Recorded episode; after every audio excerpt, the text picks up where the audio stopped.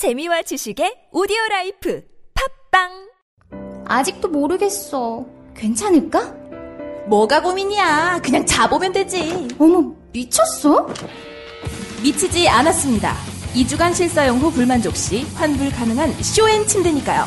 딴지마켓 입점 두 달째 반품률 0%를 자랑하는 이유 있는 만족도. 이젠 고민하지 마세요. 누워본 몸에게 물어보세요. 너는 뒤로 빠져라. 이 비겁한 교훈을 가르쳐야 했던 우리의 600년의 역사, 이 역사를 청산해야 한다. 권력에 맞서서 당당하게 권력을 한 번 쟁취하는 우리의 역사가 이루어져야만이 이제 비로소 우리의 젊은이들이 떳떳하게 정의를 얘기할 수 있고 떳떳하게 불의에 맞설 수 있는 새로운 역사를 만들어낼 수 있다. 대통령의 말하기 위즈덤 하우스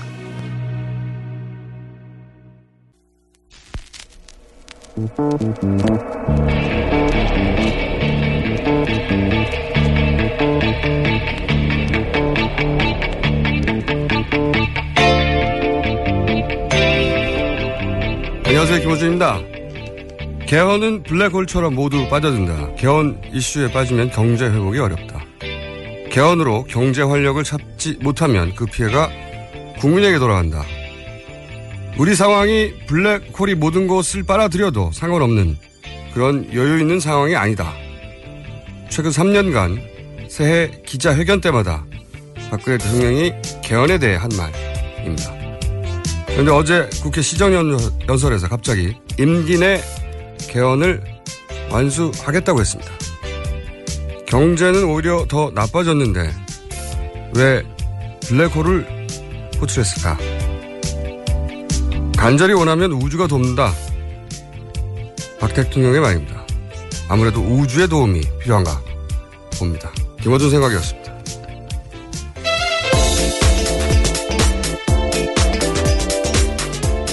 자, 첫 순서는 언제나 송채경화 기자입니다. 안녕하세요. 네, 안녕하세요. 한겨레 21 송채경입니다. 어, 저는 오늘 첫 뉴스는 예상이 갑니다. 네. 제가 오늘 원래 첫 뉴스를 다른 뉴스로도 해보려고 했는데 네, 도저히. 도저히 그럴 수 없는 뉴스가 나와서 아, 이 JTBC 네. 이 진정한 단독이죠. 진정한 단독. 네. 여태 최순실 씨 관련 여러 매체들이 단독이라고 주장해 왔는데 성격이 비슷했어요. 새로운 회사를 발견했다. 나는 또 발견했다. 네. 어떤 여기서 호텔을 발견했다니까 난 다른 호텔 발견했어. 나는 돈이 얼마인 줄 알았 뭐 발견했다 그러니까 여기 또 비슷한 성격이거든요. 전혀 다른 성격의 네. 진정한 단독이 나왔습니다. 네, 모든 언론이 다 받아쓴 네. 뉴스가 나왔는데요. 내용을 말씀을 드리면 그 최순실 씨가 박근혜 대통령의 연설문을 미리 받아서 일부 수정한 사실이 최 씨의 컴퓨터 파일을 통해서 확인이 됐습니다. 이게 이제 며칠 전에 지난주에 네. 고용태 고영태 씨라고 있었죠. 고영태 씨라고 최순실 씨의 회사에- 차를, 예, 차를 네. 운전도 했다고 하고 네. 회사를 또- 운영하기도 했고요. 예, 이사로 관련 회사 이사로도 있었고 또 가방 네, 박근혜 대통령의 가방을 만든 회사의 네, 회사의. 네. 대표였고 또 펜싱 국가대표 출신이죠. 네. 그분이 이런 말을 한 적이 있어요. 주장이죠, 주장. 그때까지만 네, 하더라도. 맞습니다. 네. 최순실 씨가 가장 좋아하는 게 대통령 연설문을 고치는 고치는. 거다. 네. 네. 근데 이제 여기 대해서 청와대에서는 얼토당토는 얘기를 하고 네, 말도 안 되는 얘기라고 말도 안. 되는 얘기라고 네. 했는데 물쭉이 나온 거죠. 그 주장을 뒷받침할. 네, 그렇습니다. 최 씨의 컴퓨터 파일을 통해서 확인이 된 건데요. 그 최 씨, 그 JTBC에서 입수한 최 씨의 사무실 컴퓨터에 저장된 200여 개의 파일 대부분이 청와대에 관련된 내용이었다고 하고요. 또 그 중에서 대통령 연설문이나 공식 발언 형태의 파일이 44개였다고 합니다. 그리고 뭐 이것들을 이제 분석을 해봤더니 최 씨가 박 대통령이 실제로 발언한 것보다 길게는 사흘 전에 연설문을 연, 열람한 적도 있었다. 이렇게 보도가 나왔습니다. 음. 그러니까 미리 보내줬다는 거죠. 네. 그리고 이게 실제로 며칠 전, 그러니까 연설 이전에 이게 갔다는 것도 중요하지만 보도 내용을 살펴보면 파일에 이제 작성 시간이 있지 않습니까? 네. 이제 아래 한글 파일이라고 하는데 보면은 그 본인 아이디가 들어가거든요. 네. 그렇게 할 수도 있고 안 할 수도 있는데 어쨌든 파일에 작성한 사람이 누군지 알고 네. 파일을 작성한 시간도 나온단 말이죠. 네, 그렇습니다. 그런데 파일을 열어본 시간을 또 확인해 보면 그 작성하고 나서 몇 분 이내 네. 혹은 뭐 한 시간 이내 즉시라는 거죠. 네, 작성된 즉시 보내졌다는 얘기겠죠. 그러니까 파일을 작성한 사람의 아이디는 청와대 내부에 그 비서관인데 네. 그분이 작성을 하고 나서 최순실 씨가 자신의 컴퓨터에서 열어본 것은 몇 분 후. 그러니까 작성하자마자 보낸 거죠. 네, 그런 거죠. 예, 미리 봤다보다 저는 훨씬 더 중요한 게 이거 같아요. 작성하자마자 보냈다. 가장 먼저. 네. 자, 어떤 어떤 파일들이 있습니까? 그 파일 중에. 네, 일단은 박근혜 대통령의 이른바 통일 대박론의 방법론을 역설한 그 연설문이 있었는데 2014년 3월에 독일 드레스덴 연설이란 이제 부분이 있었는데 이게 보면은 대북 관계 로드맵이기도 해서 극도의 보안 속에 내놓은 자료였는데 이거를 최 씨가 하루 전에 미리 받, 받아봤다고 하고요. 그 다음에 최 씨가 본 파일을 보면 붉은 글씨로 이제 표시된 부분이 있는데 실제로 이 연설에 이 연설에서 이 붉은 글씨로 표시된 부분이 바뀌어가지고 연설이 됐다. 음. 그래서 혹시 뭐 최 씨가 수정한 게 아니냐 이런 이제 정황이 보인다라는 보도가 있었습니다. 이건 뭐 대단히 개연성이 높은 추정일 수밖에 없죠. 이게 사실 원고를 태고하게 되면 저도 네. 이제 제가 작가 아니겠습니까? 아 작가셨습니까? 네, 베스트셀러 책을 또 갖고 있는 작가 아니겠습니까? 네. 그러면 원고를 주고받게 되거든요. 근데 그 원고가 이제 한 페이지가 아니라 여러 페이지가 되면 네. 어디를 고쳤는지 서로 몰라요. 음. 그러면 고친 부분을 색깔을 바꾸게 되거든요. 그래서 고친 부분을 색깔을 바꿨다고 알려주는 거죠. 그러니까 최순실 씨의 컴퓨터에 있는 파일이 붉은 글씨로 특정 부분이 돼 있다면 그건 이쪽에서 고친 이후의 파일인 거죠. 최순실 씨가 네. 네. 그렇게 추정해야 되는 거죠. 고쳐놓고 보낸 거죠. 그럼 그쪽에서 그게 반영이 돼서 연설했다. 이렇게 볼 수 있죠. 네, 그렇게 볼 수도 있고 실제로 그 파일 안에 이 뭐 이 파일이 어떻게 수정이 됐느냐를 이제 보면은 그 파일 중에 일부는 어 컴퓨터 PC 아이디가 유연으로 돼 있는 어 컴퓨터에서 딸. 고쳐진 흔적이 나왔는데, 네, 그렇죠. 유연이란 이름은 어, 최 씨의 딸 정유라 씨가 개명하기 전의 이름인데요. 그 유연이란 이름의 아이디를 가진 PC에서 이 파일이 고쳐진 흔적이 나온 겁니다. 음, 그러니까, 어, 최순실 씨의 딸 컴퓨터로 수정을 하고 그걸 네. 보낸 뭐 이런 흔적 중에 하나인 거네요. 네, 그러니까 맞습니다. 여기서 어쨌든 작업이 된게 네. 받아보기만 한 게 아니라 네, 작업이 된 거라고 이제 추정할 수 있는 거죠. 네, 그렇습니다. 아, 이 문제는 저는 뭐랄까요, 어, 여태까지는 사, 여태까지 사건 전개 성격을 완전히 바꾸는 그렇게 진- 볼수 있죠. 네, 진정한 단독이라고 보는 게 뭐 개인 비리다 혹은 뭐 공금을 이용했다거나 아니면 착복했다든가 뭐 이렇게 몰아갈 수도 있었거든요.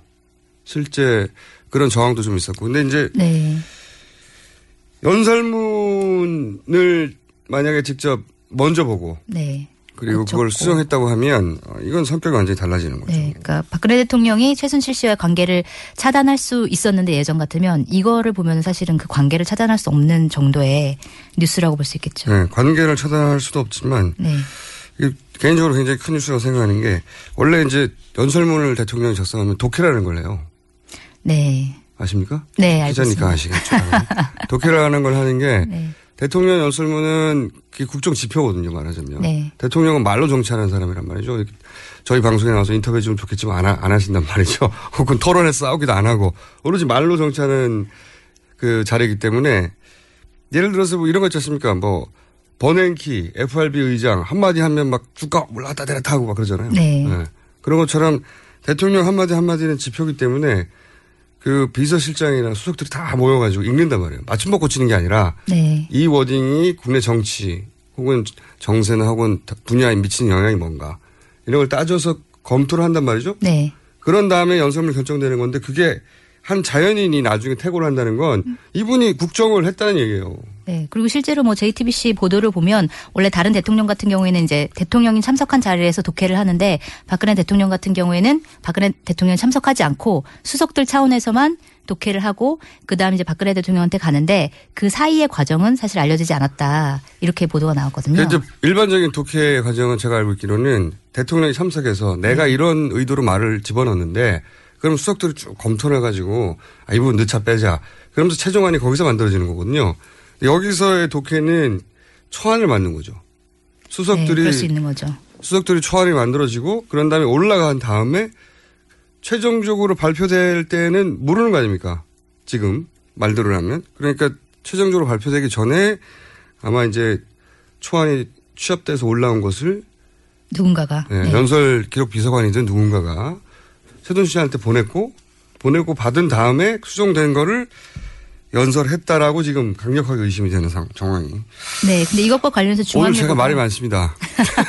그러네요. 오늘 진행을 하시고 제가 뉴스를 읽고 아, 실제로 이거를 보낸 사람이 중앙일보 네. 보도에 따르면 그 최 씨한테 이 문서를 전달한 사람이 문고리 3인방 가운데 한 명인 정호성 청와대 제1부속실 아, 비서관이다 이렇게 이제 보도가 나왔어요. 톡, 특정됐네요. 네. JTBC에서는 이름은 안 나왔지 않습니까? 네.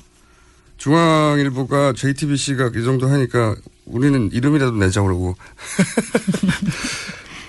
어, 뭐랄까요. 이런 뉴스를 보면 네. 지금은 모든 언론이 다 붙었잖아요. 근데 제일 처음에 붙었던 게 한겨레 아니겠습니까? 네. 한겨레가 초반에 사실은 사그라들 뻔했던 이 뉴스를 키웠죠. 그렇죠. 네. 역할이 큽니다. 거기까지는 했는데 진짜 특종은 여기서 하는 걸 보면 한겨레 탐사보도 팀에서는 어떤 생각이 들어요? 마음이 아프겠죠. 저도 마음이 아픈데. 이게 진짜 특종, 진짜 특종이 나왔어요. 물꼬를 트는. 자, 이건 해명하기 쉽지 않을 것 같은데. 그죠? 네. 청와대 이것- 입장이 안 나왔죠, 아직은. 네, 원래 이제 이것과 관련해서 대통령 연설문에 개입했던 고영태 씨 발언이 나왔을 때 이원정 청와대 비서실장이 정상적인 사람이라면 이 말을 믿을 수 있겠냐. 봉건 시대에도 있을 수 없는 얘기다. 이렇게 이제 해명을 했는데 이제 이 뭐 이렇게 어떻게 뺄 수 없는 이 증거가 나온 다음에 청와대는 아무런 이제 해명을 하지 않았다고 이렇게 전해지고 있습니다. 저 정상적인 사람이면 믿기 힘든 뉴스가 맞죠. 예. 어, 이렇게 되면 새누리당에서는 이제 문재인 전 대표가 북한에 결재받고 국정을 결정하느냐 이런 송민순 회고록 공세를 계속 채워왔는데 야당에서는 똑같은 방식으로 최순실에게 결재받고 국정을 운영했느냐는 비난을 할 수 있죠. 네, 그럴 예. 수 있죠. 그런 정황이 나와버렸어요. 여기에 한겨레가 기여한 바는 없습니다. 자, 이 뉴스는 앞으로 며칠은 갈 것 같아요. 해서 일단 이렇게 하고요. 근데 제가 제일 궁금한 건 네. 아니 이 컴퓨터를 왜 폐기하지 않고 갔을까요? 네, 그러니까 그것도 참 되게 의문인데요. 이 JTBC가 이거를 입수한 게 어떻게 된 거냐면은 어, 최 씨의 사무실이 이제 짐을 다 폐기를 했는데 그 중에서 몇 가지를 뭐 관리사무소에 맡기고 갔다 그래요. 대신 아, 폐기해달라. 아, 그래 요즘 함부로 지금 버릴 수가 없으니까. 네, 그래서 그걸 맡겼는데 그걸 JTBC가 가가지고 좀 보자 그래가지고 반대 그 중에 이제 PC가 있어서 그거를 살펴봤더니 이런 파일이 있었다. 이게 취재 과정이라고 합니다. 음, 요즘은 가구나 이런 걸 막 버릴 수가 없으니까 네. 딱지를 붙여서 버리니까 대신 벌어 처분해 달라고 사무실 집기들을 놓고 갔는데 그 중에 네. 이 파일 컴퓨터가 있었다. 컴퓨터가 있었다. 그래서 인수한 거거든요. 네. 말하자면 네, 사든지 어떤지 모르겠습니다만 그참 이해가 안 가네요. 그래도 그렇죠. 그런 중요한 게 들어있는 컴퓨터를 아무렇게나 놓고 갔다는 게 이해가 좀 안 되죠.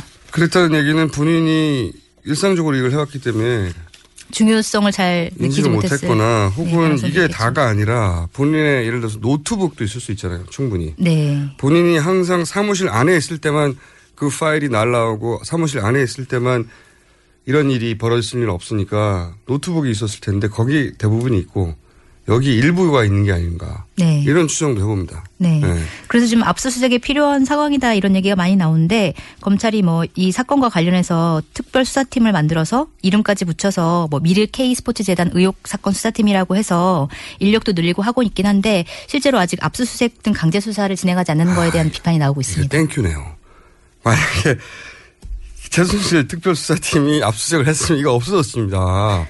이거 압수수색을 안 해가지고 오히려 네, 검찰 손에 들어갔으면 이게 밝혀지지 않았을 거다라는 말씀이신 거죠. 그렇죠. 검찰은 싸그리 걷어왔겠죠. 근데 이제 압수수색을 안 한 이유는 이게 정권에 부담이 되기 때문에 아마 속도를 지연했을 텐데 그게 거꾸로 정권에 크나큰 부담이 되는 네. 역설이 아니, 검찰이 이렇게 잘할 때도 있네요. 일을 안 해서 잘할 때도 있습니다. 예. 인상적인 검찰의 회동이었습니다. 기동이었고 다음 뉴스 전해 주십시오. 네. 지금 시간이 별로 없어서 다른 뉴스를 좀 전해드려야 될 것 같은데요. 그 최순실 게이트로 지지율이 급락하고 있는 박근혜 대통령이 어제 개헌 카드를 꺼내들었습니다. 박근혜 대통령은 어제 국회 시정 연설에서 고심 끝에 대한민국의 지속 가능한 발전을 위해서는 저희 공약 사항이 또한 개헌 논의를 더 이상 미룰 수 없다는 결론에 도달했다 이렇게 밝혔습니다. 요 내용은 저희가 3부에서 여야 입장을 들어보기 때문에 네. 참 연설문 말고는 없습니까? 그 안에 남은 파일 중에? 그 인사 관련 파일도 있다고 제가 보도를 잠깐 본것 같아요. 네, 국무회의 말씀이라는 이제 문건도 있는데요. 이게 2013년 8월에 청와대 8월 5일에 청와대 비서진 교체가 전격적으로 벌어졌는데 네. 그거 이전 하루 전에 이 국무회의 말씀이라는 제목의 문건이 최순실 씨한테 전해진 거예요. 여기 보면은 이제 청와대 비서 비서진 교체 관련 내용이 이제 들어 있는데 이 비서진 교체 전에 최순실 씨가 이미 관련된 내용을 알고 있었다 이런 내용도 이제 나왔습니다. 핵심 인사, 청와대 핵심 인사를 교체하는 것도 미리 알고 있었다. 네. 인사 부분에 대해 그 인사 결정 내용을 미리 보냈다는 건 이렇게 인사를 하겠다고 알려주거나 네. 혹은 거기에 대한 이야기를 듣기 위한 목적이 아닌 보낼 이유가 없지 않습니까? 네, 그렇죠. 다른 뉴스 전해주죠, 이번에는. 정말로. 정말 다른 뉴스 전해드리겠습니다. 정말 다른 뉴스. 북한 매체인 조선중앙통신, 노동신문 등이 어, 송민순 회고록 논란과 관련해서 입장을 밝혔는데요. 북한에서는 당시 남측은 우리 측에 인권 결의안, 결의안과 관련한 의견을 문의한 적도 없고 기권하겠다는 입장을 알려준 적도 없다 이렇게 얘기를 한 건데요. 그러니까 뭐 회고록 내용도 부인하고 문재인 전 뭐 민주당 대표 측의 주장도 보- 모두 부인하는 그런 내용이었습니다. 뭐 북한 입장은 알겠는데 네. 북한 입장이 크게 도움이 될 것 같지는 않습니다. 자, 네. 다음 뉴스. 어제 어, 백남기 씨 강제 부검을 시도했다는 주말에 네, 그- 어떻게 됐나요? 그 이후로 오늘이 말일 아닙니까? 네, 오늘까지가 이제 부검영장 유효 기간이 오늘 밤 12시까지가 마지막인데요. 음. 그 이철성 경찰청장이 어제 고 백남기 농민의 부검영장을 강제 집행하지 않겠다 이런 뜻을 밝혔습니다. 그래서 음. 실제로 뭐 오늘 밤까지 강제 집행될 가능성은 없을 것 같은데 음. 뭐 경- 경찰 같은 경우에는 지금 영장을 재신청해서 지금은 이제 조건이 달려 있는 영장인데 조건 없는 영장을 발부받는 게 어떻겠냐라는 의견이 내부에서 나오고 있다고 합니다. 이런 것 같아요. 그 위에서는 네. 영장을 집행하라고 한 거예요. 근데 경찰청장 청장이 본인 임기 중에 벌어진 일이 아니지 않습니까? 그렇죠. 예, 이 사안은 새로 부임했단 말이죠. 이게 이 부담을 다치기 싫어요. 그래서 네. 이제 그 어쨌든 근데 시키니까 위해서 왜냐면 김진태 의원 같은 경우에 하라고 하라고 네, 그렇게 주장하고 있죠. 예. 네. 안 하면 사퇴해야 된다고 그렇다는 얘기는 안 할지도 모른다는 정보를 가지고 있었다는 얘기잖아요. 네. 검찰총장은 제스처를 이렇게 취한 거죠. 부, 하라고 하니까 할 수 없이 네. 제스처는 취하고 네. 실제로는 안 하고 뭐 넘어가려고 하는 정황이 네. 좀 보이네요. 재신청을 갈 수 있다. 이 사안은 재신청을 할 수 있을지 모르겠는데 법원도 이제는 기각을 해버리면 끝나는 거니까. 네. 그죠? 예. 그럴 수 있죠. 영장이 집행 안 되고 이 사안이 끝날 수도 있을 것 같다는 생각이 처음으로 듭니다, 저는. 음, 법원이 기각시킬 것 같다라는. 네, 법원도 그렇고. 경찰의 태도도 그렇고 네. 이게 너무 커져가지고 여기 이제 발을 담그기가 네 두려워들 하는 게 아닌가 예. 발 빼는 수순 아닌가 싶어요. 저는 그렇게 생각이 드는데 어떻게 생각하십니까? 그렇게 생각할 수도 있다고 생각합니다. 네, 지금까지 송채경화 기자였습니다. 감사합니다. 네, 감사합니다.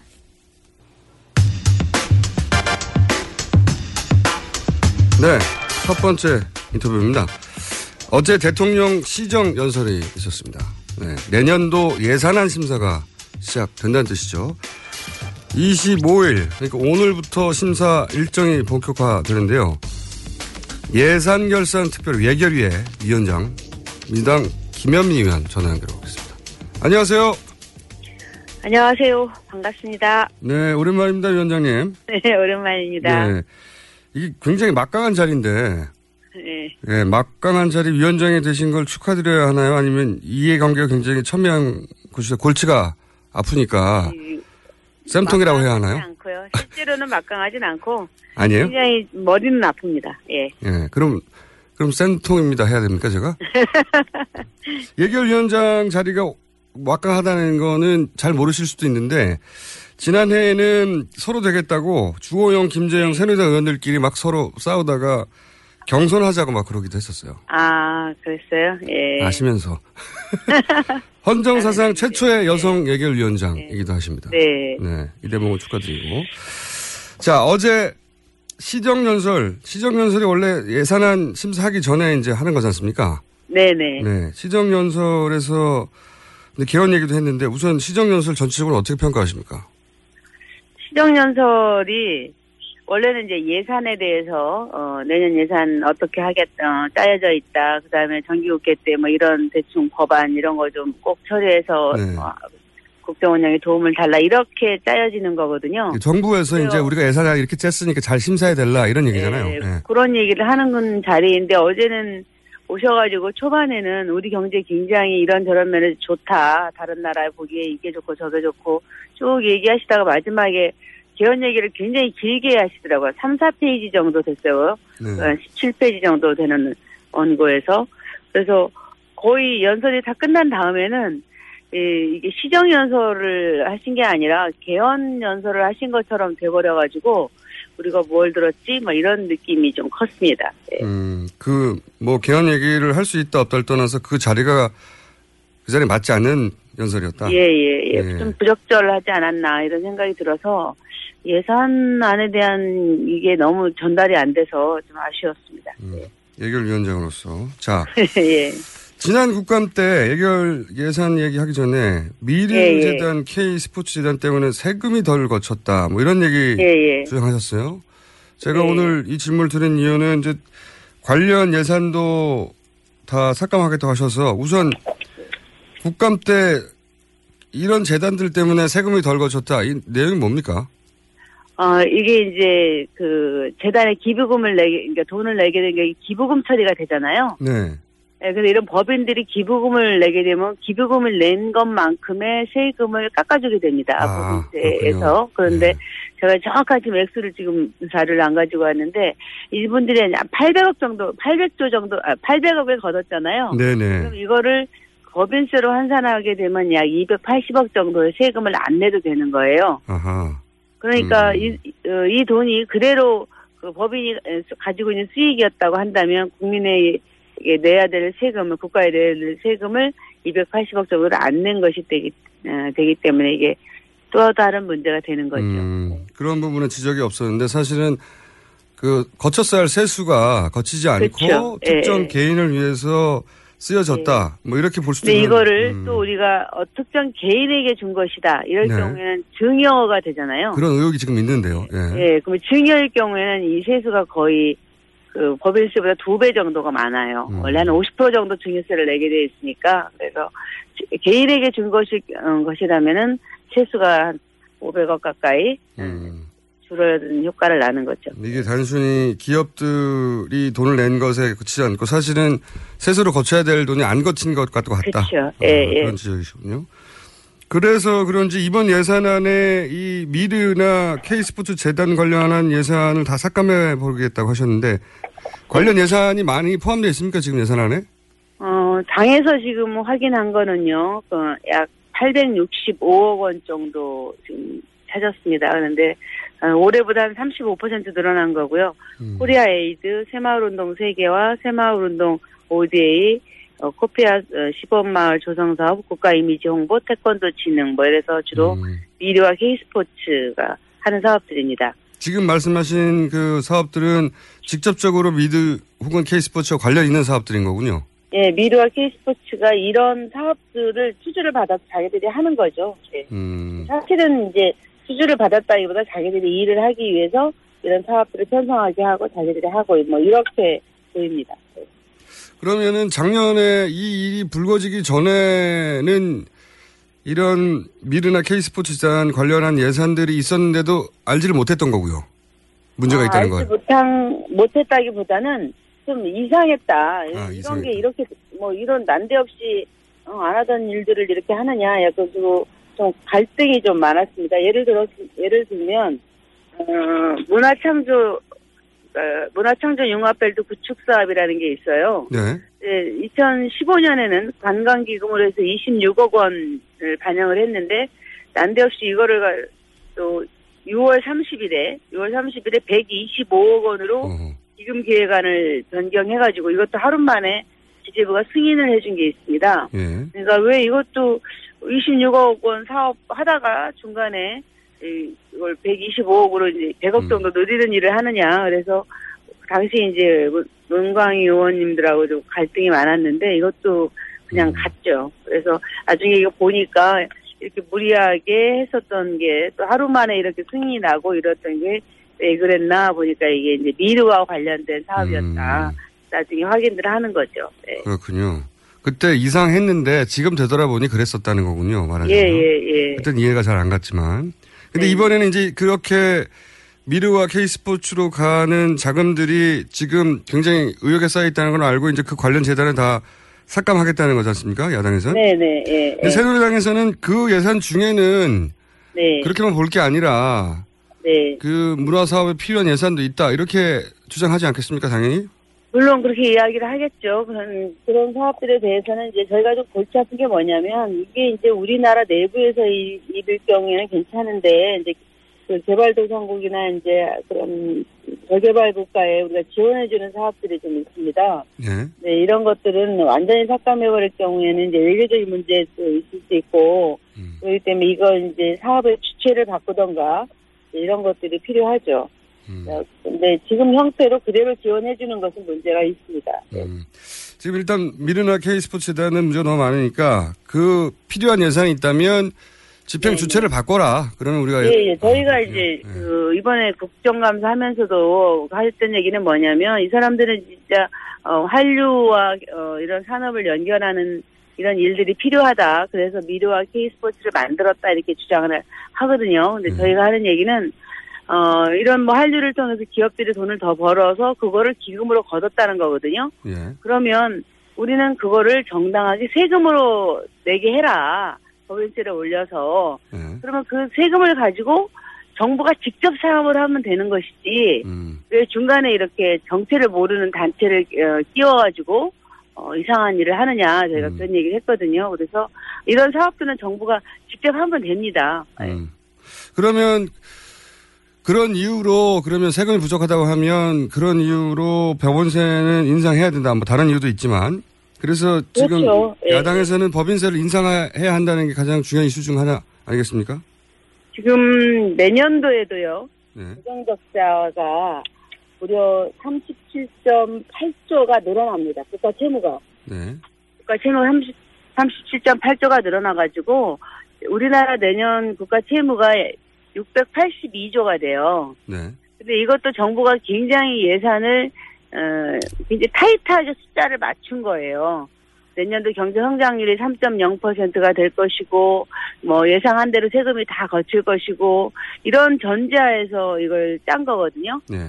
그런데 어 네, 올해도 우리가 3.3% 경제 성장한다고 예측을 했다가 지금 2.7이나 2.8로 끝날 거거든요. 네. 그것도 중간에 추경을 해서 돈을 한번 풀어 놓은 결과가 그런 그럼에도 불구하고 지금 3.0을 달성을 못했는데 내년에 3.0% 경제 성장률을 한다는 그 자체가 사실은 좀 난망하죠 정부가 지금 다른 기구에서는 2.7, 2.8을 이야기하기 때문에 예, 그렇게 억지로 짜도 국가 채무가 682조에다가 37.8조나 늘어나는데 에, 세금을 걷지 않고서 빚만 늘려 나가는 게 지금 이명박근혜 정부의 공통된 특징이거든요. 네, 네. 이거는 어, 다음 정부 뭐 후손에게 이런 채무를 물려주는 것이기 때문에 우리는 정상적으로 세금을 걷고 어, 필요한 곳에 쓰고 국가 채무를 줄여나가는 그런 방식으로 일을 하자 이렇게 이야기를 하고 어, 최우선 순위가 되어야 하는 것이 이명박 정부 때 깎아줬던 법인세를 과표 구간 500억이 넘는 대기업에 한해서 어, 25%로 환원시키자 이렇게 주장을 음. 하는 것입니다. 그러니까 그 부족분을 네. 기업의 법인세수로 확보하자. 한마디로 말하면. 아, 근데 모든 네. 기업을 다 하자 그러면 부담이 크니까 500억 아, 이상의. 예, 과표 구간 500억 이상인 기업에 한해서 하자. 0.1% 정도밖에 해당이 안 됩니다. 네. 알겠습니다. 근데 여기에 대해서 한, 새누리당은 반대하고 있는데, 네네. 반대 입장인데, 그렇게 되면 결국은 정세균 의장이, 어, 예수 부수 법안으로 지정해서, 예, 예. 네, 자동 상정하고 이런 과정을 거치게 되나요? 그거는 이제 의장님의 이제 결정이시죠. 그런데 문제는 새누리당이 그러면 지금의 부족한 재원 문제, 예, 이런 걸 어떻게 할 것인지에 대한 대안을 내놔야 합니다. 그러니까 어, 지금 일자리 문제가 굉장히 심각하고 특히 청년 일자리 실업률 심각하잖아요. 그러면 여기에 대해서 어, 제대로 된 일자리 대책을 내놔야 된다. 이게 저희 뭐 일관된 국민들의 주장인데 어, 그러려면은 어, 저희는 이제 공무원이라든가 경찰관, 뭐, 소방관, 뭐 학교에 있는 여러 이제 비정규직들의 정규직화 문제 이런 일자리를 제대로 된 질 좋은 일자리를 만드는 사업들을 해야 된다고 주장을 하는 것이고 그러려면 여기에 재원이 필요합니다. 그런데 그러면 재원 대책을 내놔야 되는데 어, 저 이런 걸 안 하고 안 쓰고 안 먹고 그냥 이러고 가만히 움직이지 말고 있는 게 어, 배고플 때 대처 방법이다. 이게 지금 저- 새누리당의 어, 재정 정책인데 저희는 그건 아니라고 보고 어, 세입 대책이 없으면 여기에 대한 대책, 저희가 법인세 인상 문제에 대해서 적극적으로 고려해야 된다 이렇게 생각을 합니다. 그러니까 세수 부족한데 다른 대책도 없이 왜 법인세 인상을 반대하느냐? 대안이 네, 네, 없으면은 네. 법인세 인상해야 한다. 네네. 네, 예. 이거는 원래 여당이 야당한테 하는 얘기인데요. 이 정부는 대안이 별로 없습니다. 예. 알겠습니다. 오늘 여기까지 하고요. 저희가 사실은 네. 누리 예산 부분도 다뤄야 되는데 오늘은 시간이 부족해서 누리회사는 짧게 얘기하면요. 오자 네. 협의체 만들어서 대안을 마련하기로 약속을 했어요. 추경 예산 할 때. 네. 삼당 정책위 의장, 교육부 장관, 기재부 장관. 근데 어, 우리 당의 윤호중 의장이 만나자고 지금 네 번, 다섯 번 제안을 해도 안 만나요. 음. 그래서 저희는 정부가 정말 대안을 마련할 의지가 있는 것인지 의심하고 있습니다. 네. 알겠습니다. 이 부분은 아직 뭐 예결이 진행될 한참 남았으니까요. 저희가 누리 네. 예산 어, 문제 나올 때 다시 한번 연결하겠습니다. 오늘 말씀 네, 감사합니다. 네. 고맙습니다. 안녕히 계세요. 네. 지금까지 헌정사상 최초의 여성 예결위 위원장 김현미 의원이었습니다.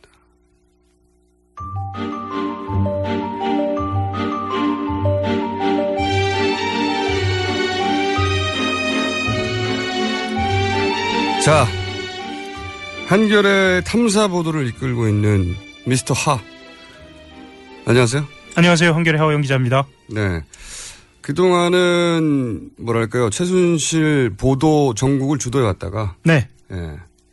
처음으로는 최초로는 사실 TV조선이 보도를 했고 그랬죠. 예, TV조선이 세상에 끌어놨습니다. 예. 최순실이라는 이름은 없었고요. 예. 근데 TV조 그땐 미르 뭐 예, 재단 예, 비리로 얘기가 처음에 보도됐죠. 근데 그때 끌어놨을 때 조선일보와 청와대 사이에 이제 싸움이 있었어요. 갈등이. 그렇죠. 예. 그러면서 조선일보가 입을 닫게 되죠. 네. 닫게 되는 것을 한겨레가 주웠습니다. 주웠죠. 네, 주웠다가 표현하는 게 맞는 것이 그 보도 과정을 지켜보던 한겨레 내부의 한 탐사 보도의 고참 네. 기자가 여기 뭐가 있다 네. 이렇게 감으로 잡았다고 제가 들었는데 어, 감으로 잡았다고 보는 게 맞고요. 네. 근데 이제 어, 그런 조언이 있었죠, 밖에서. 한겨레가 해야 하는 거 아니냐. 뭐가 있는 있다. 예. 어쨌든 그렇게 그렇게 시작할 때만 해도 여기까지 올 줄은 몰랐을 것 같아요. 몰랐죠. 예. 그래서 이제 막 파기 시작했거든요. 막 독일도 가고 예. 뭐 등기부 등본 떼보고 막 여러 가지 하다가 네. 사실은 초반에 물꼬를 확 텄고 네. 그래서 이제 첫 호텔 독일에 있는 최순실 관련한 첫 호텔을 찾아냈죠. 예. 부동산을 처음 찾아낸 게 한겨레입니다. 그런 다음에 이제 경향신문이 달라 달라붙었다고? 예, 따라붙었죠. 예. 따라붙어서 두 번째 호텔을 찾아냈고요. 그렇죠. 한겨레가 첫 두 번째 호텔도 찾아냈는데 보도를 아직 못 하고 있는 상태였다고 제가 들었는데 그죠? 예, 뭐, 어, 어제 했습니다. 네. 어제자로 했고요. 뒷북이었고요. 예. 어쨌든 이렇게 네. 한겨레 어, 그리고 경향 그 다음에 JTBC가 그 다음에 붙었고요. 그렇죠. 예. 그리고 나서 지난 주말에 갑자기 본물이 터집니다. 맞습니다. 예, 본물이 터져서 대한민국에 존재하는 모든 매체가 다 달라붙었어요. 예, 프랑크푸르트도 지금 북적입니다. 그래서. 그러니까요. 그, 그 도시가 굉장히 거주민도 적고 네. 동양인 자체를 보기 힘든 동네라고 하는데 요즘은 한국 방송사들이 드글드글하고 기자들이 드글드글 한다고 그죠? 예. 네. 제가 오늘 여쭤보고 싶은 건 두 가지입니다. 어, 첫 번째로는 그 제가 지금 간략하게 소개한 지금까지 전개 과정 있지 않습니까? 네. 그 중에서 어, 총 정리 한번 짧게 해주시고요. 예. 고비라든지 아니면 뭐 예. 계기라든지 특히나 왜 갑자기 언론들이 지난 주말 일제히 보도를 하기 시작했는지 네. 그 전에 보면 지상파에서는 이 뉴스를 안 다뤘어요. 그렇죠. 다룬다 하더라도 이화여대 정도 짧게 다뤘고요. 예. 그리고 최순실 씨 이름도 잘 안 나오고 있다고 하더라도 여야 논란이 있다 수준이었지 예. 뭐 호텔이 있다 이런 얘기 아예 안 다뤘습니다. 네. 종편도 안 다뤘고요. 이게 본물이 터졌단 말이죠. 네. 이 본물이 왜 터졌죠? 전체 과정 중에 굉장히 중요한 번곡점인데. 보물이 터진 거는 상징적으로 본 것, 보이는 것은 사실 KBS의 방송이거든요. 네.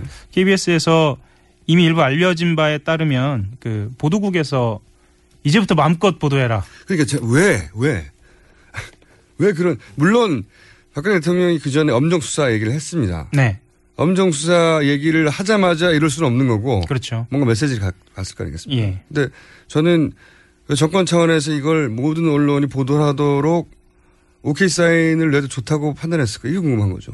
두 갈래로 판단을 했어요. 네. 어, 뭐 개인적인 음, 이야기 겸 음, 아니면 이제 언론에서 어, 공감대를 형성하고 있는 이야기 겸두 네. 가지인데요.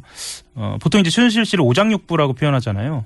그거는 이제 한겨레 표현이 아니라 그렇죠. 청와대 내부에서 나온 표현입니다. 나온 네. 표현이에요. 네. 근데 보통 오장육부 중에서도 뗄 수 있는 게 있어요. 맹장. 예. 뭐 그렇게 판단했을 수도 있을 거라고 생각합니다. 예. 아, 외과 수술적으로 핀포인트로. 예. 예. 어, 하지만 아프죠. 음, 아파서 정말 정밀하게 도려내자. 이 아. 오장육부 표현은 이렇게 등장합니다. 살점은 떼낼 수 있지만 네. 오장육부는 생명과 관련이 있기 때문에 그렇죠. 뗄수 네. 없다라고 이제 최준 씨를 표현할 때 그런 워딩이 청와대 내부에서 나왔죠. 네. 네. 뭐 제가 그 뭐 맹장을 너무 좀 희화했나 이런 걱정은 좀 드는데 어쨌거나 어, 그 정도로 어, 다급했다. 맹장의 심기까지 걱정할 일은 아닌 것 같고요. 그 정도로 다급했다라는 생각이 들고요. 이거는 음. 이 사건의 전개 과정하고도 관련이 돼 있는데요. 처음에 에, TV조선에 에, 이 사건이 등장했을 때만 해도 사실 이렇게까지 갈 줄은 몰랐다고 아까도 말씀하셨지만 그 다음에 최순실이 예, 최순실 씨가 최순실 씨가 어, K스포츠 재단의 이사장을 선임하는 데 개입했다. 네. 처음에는 라- 그렇게 시작됐어요. 그렇게 시작이 네, 됐죠. 인사 이게 개입 2라운드죠. 정도. 예, 네. 예. 이게 이제 발단의 전개로 넘어오는 상황인데요.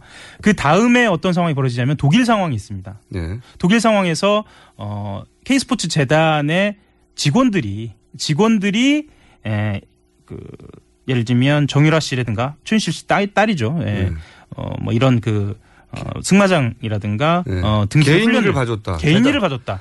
그러니까 인사를 개입했다 처음. 그 예. 다음에 그 K스포츠 재단 재단 사람인데 그렇죠. 최순실 씨 개인 일을 받았다 독일 간테 가서. 예, 그러면 이제 K스포츠 재단하고 어, 춘실 씨하고 아주 더 밀접하게 예, 되는 거죠. 그게 두 번째 단계였어요. 그 다음으로 이제 등장하기 시작한 게 에, 뭐 흔히 말하는 페이퍼 컴퍼니입니다. 네. 페이퍼 컴퍼니가 등장하기 시작하면서 돈 문제가 이제 돈 불거져- 문제가 등장합니다. 그렇죠. 네. 돈 문제가 등장하고 이제 주변에 핵심적인 인물들이 본격적으로 등장합니다. 예. 그 돈과 관련이 돼 있었을 것이라고 생각하는 3라운드죠, 그게. 이게 3라운드입니다. 네. 3라운드고 그리고 그 인물들이 점점 자기의 이야기들을 하기 시작해요. 네. 이게 점층법처럼 하기 시작해요. 처음에는 어, 잘 모른다고 이야기했다가 최순실 씨의 활동에 대해서 구체적으로 이야기하기 시작해요. 그래서 음. 어, 저희들이 봤을 때는 왜 심리학의 변화가 있었을까요? 어, 아마도 어, 뭐 그중에 한 분은 어, 실제로 초기에 재단에서 밀려난 분이거든요. 아하. 아, 음. 음, 그 여러 가지 상황이 있었습니다. 그런데 어, 그 재단이 제대로 굴러가지 않은 상황에서 어, 알력 다툼으로 밀려난 분도 계시고요. 음. 아니면 본인이 어, 이것 좀 이- 이상하다. 이 재단 자체가 이상하다라고 해서 물러난 분도 계시고 여러 분들이 계세요. 음. 이 사람들이 각자의 목소리를 내는 거예요. 그래서 그런데 특이한 건 뭐냐면 이런 게이트 사건 같은 경우에는 그런 각자의 처지마다 목소리가 좀 다르거든요. 네. 근데 이번엔 그렇지 않아요. 그래요. 예, 이번에는 원래 이런 사건들은 자기 입장에서 바라보는 시각 고 면만 얘기하기 때문에 그렇죠. 서로 전혀 상반된 얘기도 하거든요. 예. 그래서 보통은 검찰 수사 들어가면 진실 공방이 벌어지거든요. 예. 근데 이번 사건 그렇지 않아요. 다 똑같아요. 거의 일치해서 최순실 씨가 이 재단에 개입하고 있었다라는 걸 이야기를 해요. 그러니까 이 전체 일을 지휘한 사람이 한 사람밖에 없어서 그런 거 아닙니까? 음, 뭐 그렇죠. 예. 어, 그렇게 돼서 아마 사정기관 이제 흔히 이야기하는 어, 수사를 지휘하는 기관들이나 정보를 수집하는 기관들에서는 더 이상 버틸 수 없었다라고 음. 판단했을 거라고 봅니다. 그 입장이 갈리거나 관계자들이 이야기가 다르면 서로 대립되는 거니까 네. 이야기가 뭐 어떤 의미에서 물타기가 될 수도 있고 네. 희석될 수도 있는데 이게 다 똑같은 얘기만 하고 있으니까 예. 버틸 수 없었다. 첫 번째. 네. 예. 뭐그 과정에서 아마 어, 어제 JTBC에서 보도가 나왔는데 그러니까 지금 버틸 수 없었다는 얘기는 왜 지금 이렇게 입장이 확 바뀌었냐의 설 중에 하나인 거죠. 그렇죠. 예. 예, 설 중에 하나고 어, 아마 그랬을 것이라고 기자들은 판단하고 있는 설이죠. 음. 왜냐하면 실제로 기자들한테도 그 취재원들이 태도가 좀 바뀌었거든요. 음, 어떻게 바뀌었습니까? 그러니까 한 사람이 입을 열기 시작하니까요. 아, 이, 이 사건 넘어갔다 이제. 예, 예. 그렇게 생각한 거죠. 자기 혼자 막을 수 있는 게 아니다. 예, 네. 다 넘어갔다. 그러니까 도- 거의 동시에 이루어졌어요. 음. 기자들, 그러니까 모든 매체들, 우리가 생각하는 할 수 있는 모든 매체들이 한꺼번에 보도를 하기 시작한. 대한민국의 모든 매체가 이걸 다루고 있어요 이제. 예. 예. 원래는 한겨레, 경향 그리고 그걸 받아서 TBS의 뉴스 공장에서는 열심히 떠들고 있었거든요. 예. 그래서 이제 독자성이 좀 있었고, 아 이게 좀 뭐랄까요. 섭섭하기도 하고 뒤따라온 사람들한테 뒤따라와서 다 덮어버리니까 물량으로 어쨌든 예. 그런 이유다. 또 하나의 이유가 있어요. 어, 그럴 듯한데 그 설은. 예, 뭐, 그, 뭐 그런 이유가, 어, 사실은 결정적이었던 것 같아요. 결정적인 것 같고, 왜냐하면 사정기관이 조사를 해서 사정기관 선에서 어느 정도 그림을 만들 수 있어야 하는데 예. 그렇죠? 사정기관이 원하는 대로 수사 결과가 나오려면 네. 근데 그림이 나오기 힘들다는 거죠. 이게. 그렇죠. 그리고, 어, 이거 하나는 현장에서의 느낌인데, 현, 아, 참고로 현장이라고 말하는 이유는 뭐냐면 이 탐사 보도 팀이 있어요. 뭐 지금 하- 하영 기자가 하필이면 예, 예. 그래서 이런 증인들을 만나고 돌아다니는 거죠 지금. 그렇죠. 예. 이건 뭐 보도하지 않은 건데. 머리 안 감은 지 오래된 것 같은데 프랑크푸르트 얘기하겠습니다. 현장에서 예, 프랑크푸르트 현장을 보면 모든 현장이 정리가 안 돼 있어요. 그러니까 아, 다급했다. 예, 그러니까 질서 있는 퇴각이라 할까요? 뭐 질서 있는 어, 도피를 하지 못했어요. 갑작스럽게 결정되고 예. 그런 거군요 지금. 그러면 어떤 걸 추론할 수 있냐면 지금 이 상황을 예상치 못했다는 거죠. 어느 정도 선에서 끊을 수 있을 줄 알았는데 예. 이게 너무 치고 들어와서 네. 다급하게 결정되어 갔다. 그러니까 음. 프랑크푸르트에 한겨레 기자 한 명이 돌아다니는 게 한 며칠 있었거든요. 예, 처음에 혼자 갔잖아요. 예. 그래서 어, 그 그때는 넓은 데를. 예. 그때는 승마장이나 아니면 호텔에서 별로 경계하지 않았어요. 음. 근데 요즘은 승마장 앞에 에, 프레스 어, 언론사 출입 금지가 붙었다고 합니다. 그리고 그때는 이게 신문 기자이기 때문에 네. 메모지 한 장만 있으면 되잖아요. 그렇죠. 아니면 스마트폰이나. 네. 지금은 방송국에서 봤기 때문에 중계차 카메라 큰 거거든요. 그렇죠. 그리고 하필 어, 한겨레 기자가 독일어를 잘하는 기자여가지고 어허. 통역도 필요가 없었어요. 그러니까 그렇잖아요. 정말 혼자 갔었던 음. 거예요. 네, 그래서 아마 그런 음, 현장을 좀 생생하게 본 것 같아요. 그때는 탐사 보도였고 지금은 탐사 보도가 아니에요. 그렇죠. 지금 현재는 뭐 같이 달려가는 거죠. 예. 뭐 그런 상황에서 어 저희들이 짐작한 데는 어 아마 로드맵에서 이거는 준비되어 있지 않았을 것이다. 그래서 다급하게 에, 어떤 상황들을 좀 판단하고 있었을 것이다. 그래서 아마 어 이렇게 좀 고삐 풀리듯이 풀리는 게 아닌가 이런 생각이 좀 듭니다. 그럼 이제 더 이상 막을 수 없다라고 판단한 거죠. 예. 그럼 이 사건이 어떻게 끝날 거라고 기자들은 예상하십니까? 이제 클라이막스에 에, 드디어 들어가기 시작했죠. 제가 지난주에 말씀드렸던 것처럼 마지막 스테이지. 예, 어, 최순실 개인의 문제, 사인의 문제였다면 이제 공적 영역으로 들어가기 시작했죠. 그러니까 이제 그 취재 영역만 남았다고 예. 그러면서 이제 말하기 쉽지 않다 아직은 네. 조심스럽다 이렇게 얘기했는데 조심하는 사이에 JTBC가 다 특종하고 예. 근데 한겨레가 이제 JTBC는 연설문 네. 뭐 고영태 씨의 증언 때문에 그랬던 것 같은데 발언, 발언 때문에 예. 연설문에 개입했다는 증거를 계속 쭉 찾아가지고 실제 이제 PC도 확보했고 거기서 문서 분석도 해서 아 연설문이나 혹은 인사의 사전에 개입한 정황 증거의 일부를 이제 끌어놨어요. 예. 그래서 모든 언론이 다 받았는데 한겨레가 파고 있던 또 갈래가 있습니까 혹시? 그러니까 쉽게 얘기하면 JTBC 보도는 최순실 씨가 청와대에 직접 어떤 관계에 놓여 있는지 네. 공적 영역에 아주 집중한 상태였고요. 공적 영역에 예, 그렇죠. 예, 예. 연설문을 고친다는 거는 이게 그 자연인이 절대 할 수 없는 일이거든요. 예. 볼 수도 없고. 그렇죠. 이건 사실 국기문란이라고 사- 어떤 측면에서는 볼 수도 있는 거고요. 국기문란 맞죠. 예. 음, 한겨레 같은 경우에는 어, 좀 더 이 사건의 에, 범죄적인 측면, 형법적인 측면 이렇게 접근을 했어요. 그러니까 예를 들면 최순실 씨가 어, 재단에 어떤 방식으로 불법적으로 개입을 했었을 것인지에 음. 대한 측면에 좀 집중을 한 거죠. 자연인으로서는 할 수 없는 일을 어떻게 했는가. 예. 그러므로 이것은 자연인의 개인 착복이나 비리가 아니다. 그렇죠. 이렇게 연결하려고 취재를 집중했다. 그렇죠. 그래서 이제 재단을 어떻게 하면 좀 직접적으로, 공식적으로 그리고 어, 외부의 힘을 빌어서 했는지 거기에 좀 집중을 하고 있었고요. 뭐 좀 나왔어요? 어, 일부 보도가 좀 나왔습니다. 일부 보도가 나왔는데 어, 개헌으로 묻혔죠. 개헌으로 하루 묻혔다가 예. 이 보도 JTBC 보도로, 보도로? 다시 개헌이 묻힐 지경이에요 지금. 예, 지금 그렇습니다. 예. 엎치락 뒤치락 하고 있는데 예. 한겨레가 이 다시 엎치락 뒤치락하고 뒤집을 만한 뭔가 내용은 없어요? 음, 저희들도 다음 주 전에 뭔가 좀 준비를 좀 하고 있습니다. 아, 큰 건이 하나 준비되어 있습니까? 예. 그게 지금 말한 대로 말한 대로 큰 건인지는 모르겠습니다. 그런데 이제 지금까지 진행되어 온 것이 있기 때문에 모든 언론사가 마찬가지일 겁니다.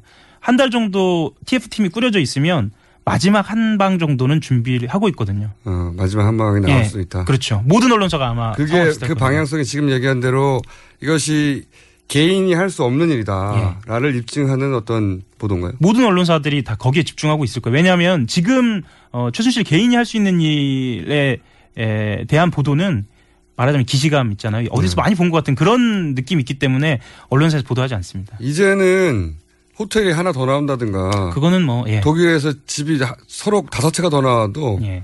더 이상 뉴스가 안 돼요.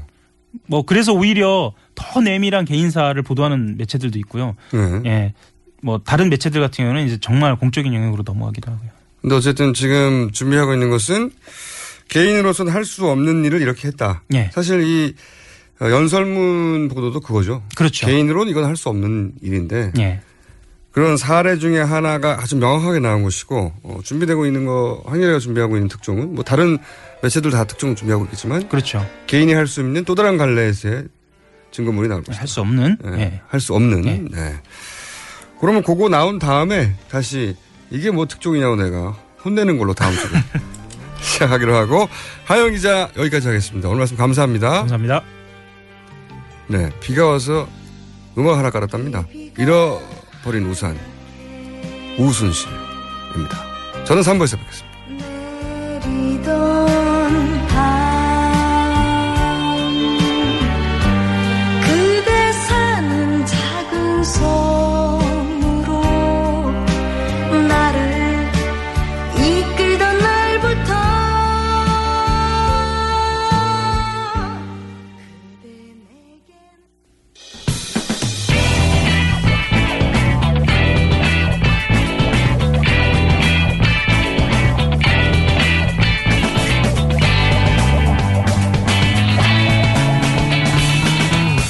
김어준의 뉴스 공장.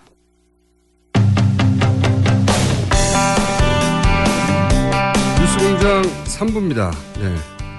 두 번째 인터뷰 시간인데요. 어제 박근혜 대통령이 헌법 개정을 제안했습니다. 네. 지금이 적기라고 임기 내에 개헌을 완수하겠다 이렇게 강조하셨는데 여당은 환영의 뜻을 밝혔고 야당은 최순실 물타기라고 비판을 내놓고 있습니다. 여야 대변인 차를 연결해서 자세한 이야기 들어보겠습니다. 먼저 새누리당의 김성원 대변인 전화 연결했습니다. 안녕하세요. 예, 안녕하세요. 네, 두 번- 애청자 여러분, 김성원입니다. 네. 두 번째 인터뷰입니다. 반갑습니다. 네 네, 반갑습니다. 네. 네, 개헌 얘기를 이제 바로 드리면 네네. 대통령은 그 최근 몇 년간 뭐 올해 이번에 네. 올해 초에도 얘기를 하셨죠. 네, 개헌에 네. 대해서 계속 부정적으로 여러 차례 언급을 하셨는데 경제가 네. 시급한데 블랙홀 대통령 네. 워딩입니다. 블랙홀인 개헌을 할 여력이 없다. 네. 네. 근데 왜 지금 갑자기 개헌을 들고 나오셨을까요? 어, 이제 뭐, 아시다시피 뭐, 지금까지 이제 개헌에 대해서는, 그니까 그 개헌보다도 이제 뭐, 안보 상황이라든가 뭐, 경제 상황 또 시급한 민생 현안을 이, 먼저 해결하는 것이 맞겠다. 뭐, 말씀하신 대로 뭐, 대통령께서 뭐, 그 블랙홀이 될 수도 있, 있은 우려가 있기 때문에 뭐, 그렇게 얘기를 해온 것도 사실이거든요. 네. 그런데 이제 개헌의 이 시기를 보면은 지금이 아니면은 안 된다 이런 시- 그런 생각이 있는 것 같고요. 왜 그러냐면은 지금 보면은 이제 우리 정치 상황을 보면요. 내년에 이제 대선이 있지 않습니까? 네. 그 이후에는 또 바로 지방선거가 있고 또 그 이후에는 또 21대 총선이 있는데요. 네. 지금 20대 국회에 이게 지금 전반기 부분이고, 그 다음에 또 국민적 여론과 또 뭐 국회 200명 이상의 뭐 찬성하시는 분들이 있으니까 이게 무르익었고 또 이때 하지 않으면은 안 되기 때문에 이렇게 좀 생각을 하시는 것 같습니다. 그것은 단지 지금의 문제가 아니라 우- 우리 국가 저 대한민국의 100년 대계를 위한 그런 노력이라고 저는 보고 있거든요. 과거에 이 얘기를 또 하지 네. 않을 수 없는데 과거에 네. 박근혜 당시 한나라당 대표 시절에 노무현 대통령이 네, 네. 원포인트 개헌 제안했을 때는 이제 나쁜 대통령이라고 정략적이라고 이렇게 비판하시는데 네, 네. 그때와 이번 제안이 어떻게 다른 거죠? 아, 그 당시에는요, 이 개헌에 대한 이 국민적 공감대가 다릅니다, 지금하고요. 그 당시에는 아마 여론조사에 이제 반대가 한 70% 나왔었거든요. 네. 또 그때는 어 일종의 이제 권력 구조만 원 포인트로 바꾸는 그런 개헌 제안이었기 때문에 그런 식으로 표현을 하신 거고 지금은 뭐 지금 뭐 보십시오 뭐뭐 국민 여론이 그렇게 좀 그러니까 개헌을 해지된다는 게 거의 한 70%에 가깝고 또 여러 가지 상황상 이렇게 좀 지금이 최적기 아닌가 이렇게 좀 생각하는데요. 예. 어, 그래서 다르다. 그럼 그러면 아, 예. 그 필요성을 이야기하는 부분들은 뭐 대통령뿐만 아니라 여야 모두 많이 있으니까요. 네네, 그럼요. 네, 개헌에 그 대해서. 지금 뭐 야당에서도요, 사실 2014년도에 개헌 특위 구성 결의안도 제출을 했지 않습니까? 네. 그리고 또 박지원 대표도 지난번에 이제 원내대표 교수단체 대표 연설에서요, 박근혜 대통령한테 어, 개헌을 동의 없이, 그러니까 대통령의 동의 없이는 불가능하니까 개헌을 할 것을 촉구를 하고요. 네. 이렇게 해서 대통령 나머지 자녀 임기 동안에 가장 하셔야 될 중요한 일이 개헌이라고 그렇게 말씀 교수단체 대표 연설에서 그렇게 해놓고 지금 와서 좀 다른 의견 내면 이거는 마- 말이 안 되는 거죠.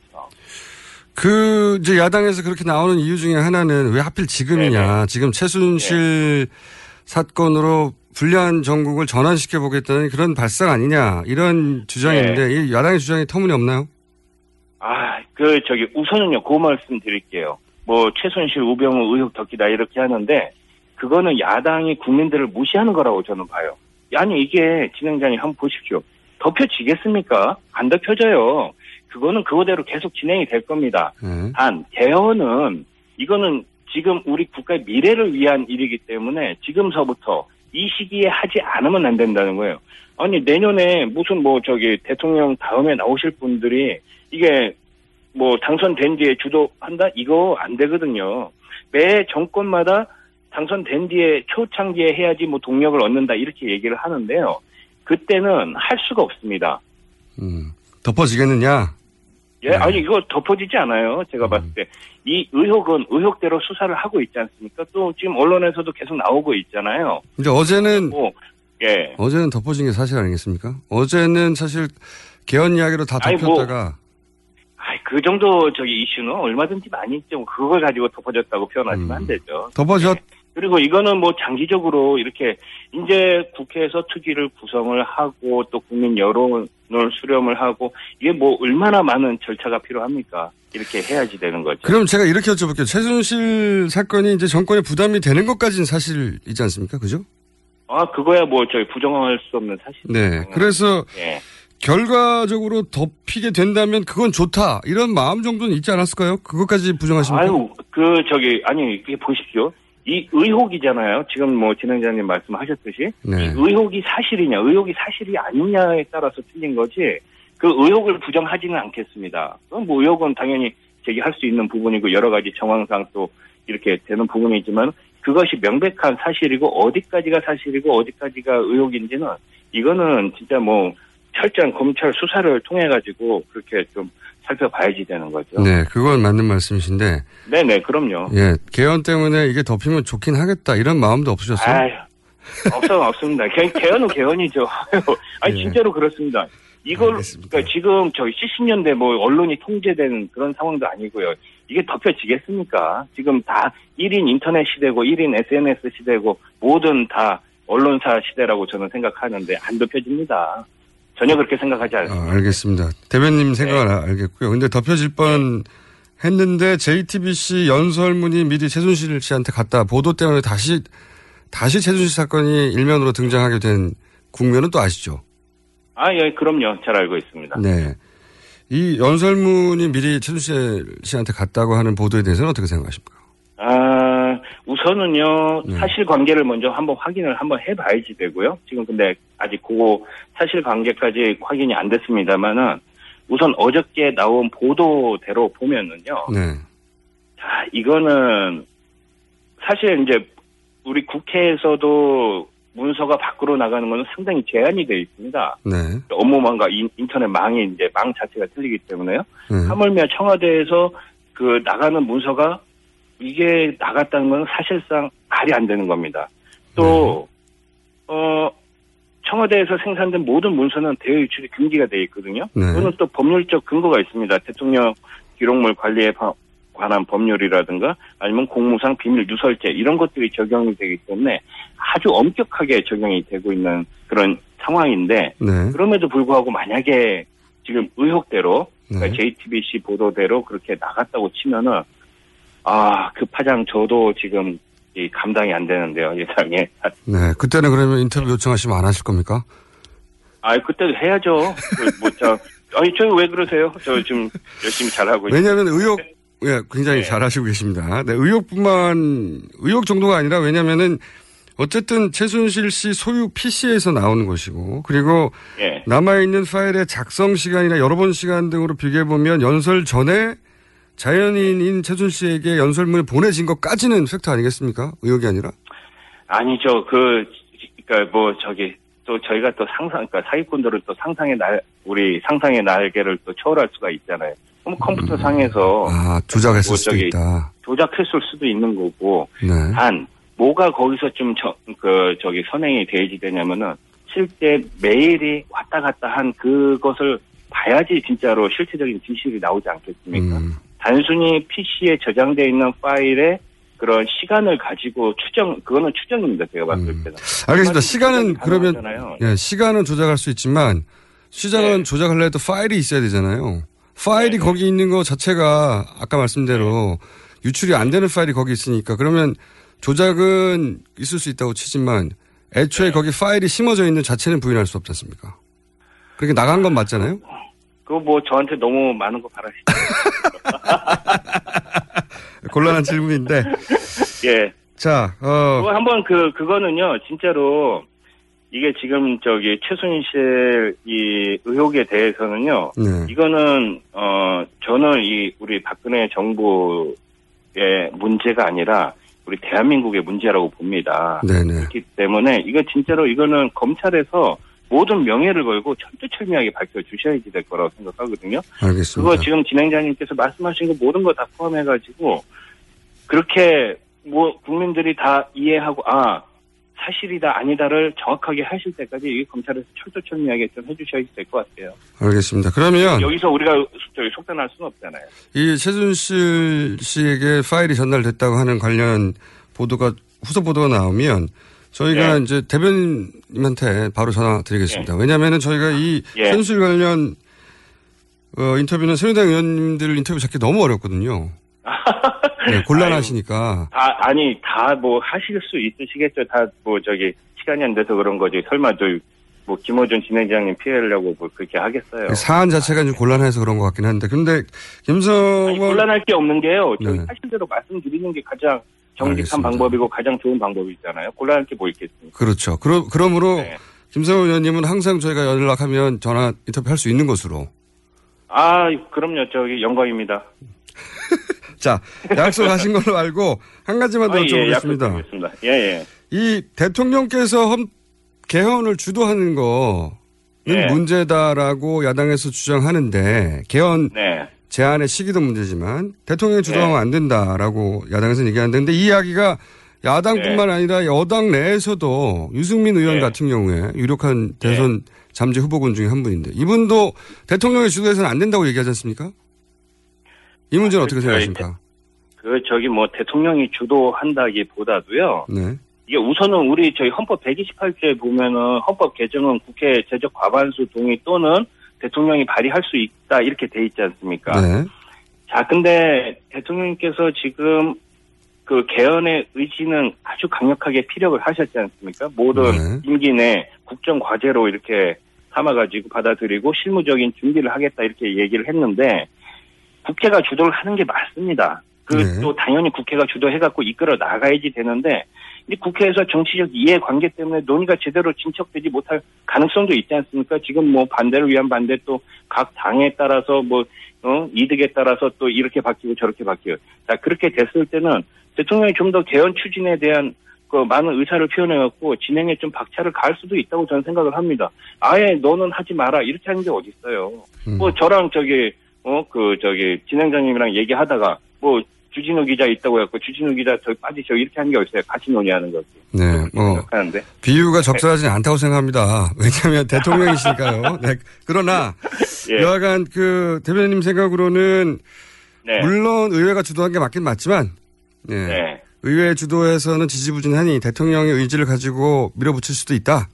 예, 왜냐면요. 지금 이 개헌의 문제는 이게 지금 현재 우리 문제보다도 우리 미래를 위한 문제지 않습니까? 그렇기 때문에 이거는 어떻게 해서든지 저는 해지된다고 봅니다. 예. 음, 알겠습니다. 그렇기 때문에 누가 주도를 하고, 아니, 대통령이 주도를 한다고 쳐요. 그런데 이게 국회 저기 3분의 2 이상의 찬성을 받아야지 되는데 통과가 되겠습니까? 네. 실질적으로. 그 다음에 국민투표에 붙여야지 되는데 이게 통과가 되겠습니까? 어느 한쪽의 주도로 이렇게 해갖고는 통과가 안 됩니다. 그렇지 않습니까? 현실적으로 봤을 때. 그러면 이것이 진짜로 아마 그 모든 논의의 장을 터놓고 진짜 그라운드 안에서 모든 논의를 거쳐서 최적의 그런 안이 나오기 전까지는 그런 논의를 거쳐야지 되겠죠. 그러니까 누구는 빠져라 이렇게 하는 거는 이거는 저는 아니라고 보는데. 알겠습니다. 제안 대통령 제안 이후 첫날이기 때문에 오늘 여기까지 하고요. 네. 앞으로 또 사안이 진척되면 다른 분들은 다 안 해도 의원님은 하실 줄 알고 저희가 전화 연결드리겠습니다. 알겠습니다. 네, 오늘 말씀 감사합니다. 예, 좋은 하루 되십시오. 네, 지금까지 새누리당 대변인 김성원 의원이었습니다. 네, 이어서 야당 입장 들어보겠습니다. 민주당의 수석 대변인 윤관석 의원 연결되어 있습니다. 안녕하세요. 안녕하세요. 윤관석 의원입니다. 네. 어, 박근혜 대통령 개헌 제안 어떻게 들으셨습니까? 예, 저희는 어제 시정연설에서 돌발적인 개헌 제안을 듣고 상당히 황당하고 참으로 우려스러웠습니다. 먼저 개헌이란 것이 이렇게 국민적인 논의나 동의 없이 대통령이 시정연설에서 돌발적으로 던져야 되는 문제인가 하는 문제하고요. 네. 또한 또한 최근에 최순실 게이트가 전 국민적인 의혹을 불러일으켜서 검찰 조사도 되고 있는데 최순실 게이트의 문제를 덮기 위한 정략적 개헌이다 이런 어, 판단이 먼저 현장에서 일감으로 들었습니다. 어, 최근에 우병우 민정수석의 국정 인사 검증 실패라든지 여러 가지 책임론도 불거지고 있는 상태에서 또한 대통령 자신의 국정 지지도도 20%까지 떨어지는 사상 최저치를 갱신하면서 이런 여러 가지 곤혹스러운 상황들을 덮기 위한 정략적 개헌이라는 판단이 들었습니다. 기본적으로는 이제 정략적이라고 판단하시는 건데 예, 그러면은 어떤 그 제기한 시기나 방식의 문제인데 지금 말씀하시는 건 개헌 논의 자체를 거부하시는 건가요? 아니면 개헌 논의도 할 수 없다는 건가요? 이런 방식이라면? 예, 정략적 개헌 논의에 대해서는 반대합니다. 하지만 국민과 함께하는 정상적인 개헌 논의에 대해서는 필요하다고 생각을 하고 있습니다. 저희가 정략적 개헌이라고 얘기하는 것은 박근혜 대통령이 12년 대선 공약으로 개헌을 내걸었지만 취임 뒤에는 개헌 논의는 줄곧 부정적 모습을 보여왔고요. 경제가 위기에 빠져 있다. 남북 관계도 어려운데 개헌 논의하면 블랙홀이 된다. 해서 여러 가지 이유로 개헌 논의를 부정했고 또한 금기시까지 했던 것입니다. 하지만 이런 최수일 게이트나 우병우 수석 문제를 덮기 위한 정략적 개헌 말고 현재 제왕적 대통령제 폐라든지 또한 87년 직선제 개헌의 체제 이후에 약 30여 년간 우리 사회에서 변화 발전된 열망들을 담을 수 있는 정상적인 국민과 함께하는 개헌 논의에 대해서는 필요하다고 생각하고 있습니다. 그럼 이제 대통령이 주도하는 이런 방식의 개헌은 안 된다. 하지만 민주당이 혹은 의회가 주도하는 방식은 된다. 이렇게 구분하면 됩니까? 예, 누가 주, 주도하냐, 주체가 누구냐도 굉장히 중요하다고 생각하고 있습니다.